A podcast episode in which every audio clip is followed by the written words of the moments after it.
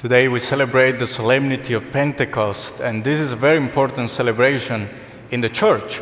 And this was, now that I remember, this was the first Mass that I did last year. Pentecost fell in uh, May, May 20, I think, May 19. So this is the first time that I do a Mass for the second time. I don't know how many years I'm going to do a Mass for. The, it's the second year that I do the same Mass.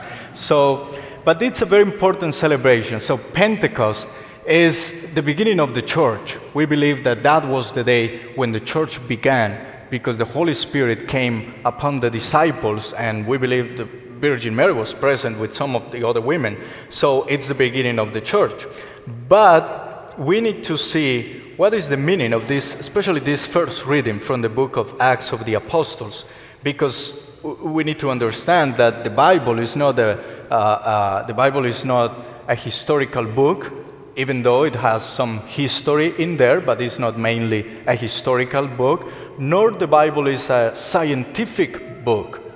This is not a book of science. We're not looking here at something that maybe uh, happened exactly as it is written here. Maybe, most likely, there is a theological or a religious meaning that we need to get from this reading from the Bible. So, one example was last week when we celebrated the ascension of the Lord. The Bible says that Jesus was taken to heaven by a cloud. A cloud came and took Jesus to heaven, the ascension of the Lord. And we have some paintings that show the Lord going up to heaven, to the sky. But is that the real meaning of that reading?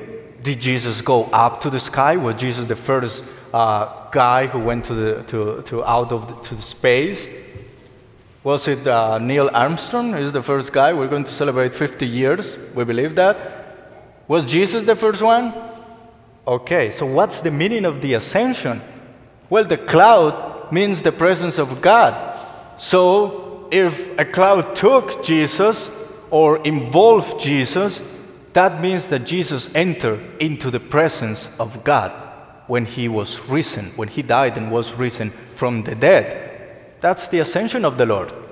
Jesus is now in the presence of the Father, and Jesus is seated at the right hand of the Father, as we say in the Creed. Today we celebrate another of those things that we say in the Creed, and that sometimes we just repeat things and we don't know what we are saying. Do you say in the Creed, I believe in the Holy Spirit, the Lord, the giver of life, proceeds from the Father, all these kind of things, what is the meaning of that? Who's the Holy Spirit? Okay, the third person of the Trinity, Father, Son, and Holy Spirit, but most of the time we pray to Jesus. Jesus, give me this. Jesus, thank you, thank you, Jesus, thank you, Jesus. All the time to Jesus, or sometimes to the Father, and we mention God the Father here at Mass. What about the Holy Spirit? Many times we forget about the Holy Spirit. So, what is this celebration, this Pentecost? Well, Pentecost it was a Jewish celebration, or continues to be a Jewish celebration. Like many things that Christianity took come from the Jewish tradition. Mary was Jewish, Jesus was Jewish, the apostles were Jewish, Easter was Jewish at the beginning, the feast of Passover, but now it's Easter, the resurrection of the Lord. So Pentecost was a Jewish celebration. It was called the Feast of the Weeks, W E E K S, the Feast of the Weeks, because it was a rural celebration. The agricultures, the people who live in the countryside who cultivated some products at the moment of harvest, they would come to the temple to give thanks to God. And that was the day of Pentecost, when they would give thanks to God for the harvest. Later, with Moses, when Moses got the law, the tables, the commandments from God, it became a celebration of the law given by God. So, why are so many people gathered in Jerusalem, like we read in the first reading? Because it was a holiday, it was the Feast of the Weeks. Everybody would come to celebrate this feast in Jerusalem to celebrate that God had given us the law or the commandments. On this holiday, on this Jewish holiday, the disciples are gathered together in a room and they are very afraid. The religious authorities and the Romans had just killed their master. Jesus was killed. They were afraid. Maybe they're coming uh, to get us too, to kill us or something. So they're in a room, they're afraid. But something happened. Something that moved them to go outside and preach about Jesus and talk about Jesus to everybody. Some of the scholars from the Bible say an X factor happened. Something happened in that room that moved, that pushed, that gave courage to these men to go outside. And even though they were afraid of the Romans, they were not afraid anymore they were able to preach about Jesus and to say, Jesus, the one who you crucified, died, is risen, and is the Messiah, and is God, and we are going to preach about him. What happened in that room?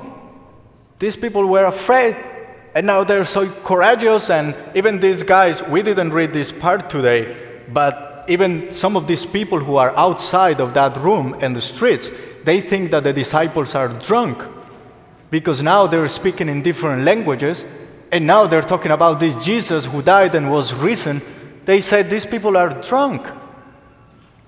What happened in that room? Were they drinking too much wine, maybe? And that was the Holy Spirit? Well, the Bible doesn't say that they were drinking, but it says that something came from heaven. Two signs. One, strong wind. The strong wind was not just felt by the people in the, in the room, but this strong wind was felt by all the people who were on the streets. That's why they came to the house where the disciples were. They thought it was a hurricane, maybe an earthquake, maybe something happened. There was a strong wind. And the second thing that happened is that there were some tongues of fire, like this one. I, I guess these are tongues in the, here on, the roof. I hope so. But these tongues of fire, well, the Bible said, says tongues as of fire, as of fire, like fire. It doesn't say it was a specific fire, as of fire. So, just to give the meaning. And what is the meaning of the wind and the fire? The wind, from the Greek ruah, is always a force, is like wind, like something strong that comes to us. It's the presence of God that comes to us. And, and what about the fire? Because fire, why, why is it this fire? Where, where fire in this case, as we know, fire, when fire touches something, it burns and it changes the nature of whatever if we put fire in this book, it's going to change the nature, and this is not going to be paper, but it's going to be ashes. But if fire changes everything, what is the meaning in Pentecost? That when the Holy Spirit comes, it transforms everything. When the Holy Spirit comes to our lives, it has to change something in our lives. And the Holy Spirit was promised by Jesus so, the Holy Spirit, what do we say in the Creed? I believe in the Holy Spirit, the Lord, the giver of life. So, the Holy Spirit is the life of God Himself. And all of us have the Holy Spirit within us because we received the Holy Spirit the day of our baptism, and we received the Holy Spirit the day of our confirmation. And we continue to receive the Holy Spirit every day when we ask for Him to help us. When do we ask the Lord Holy Spirit to help us? When we need to make a decision, when we don't know what to do in our lives, with our lives, when we have a problem, when we are doing not good at school, when we have financial problems, when we are in sports and we don't know what to do, when in our lives we always ask what is the right thing to do, that's the Holy Spirit, the one who is going to help us because the Holy Spirit is the strength of God that comes to our lives.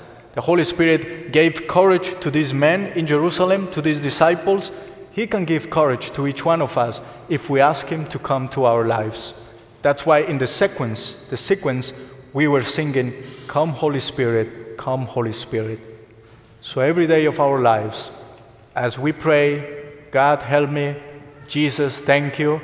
We should ask the Holy Spirit to come upon ourselves, to come into our lives, to help us discern, to help us understand what's going on with my children, what's going on with my wife, with my husband, what's going on in this world. Come, Holy Spirit, and transform my life like fire and help me be a new person.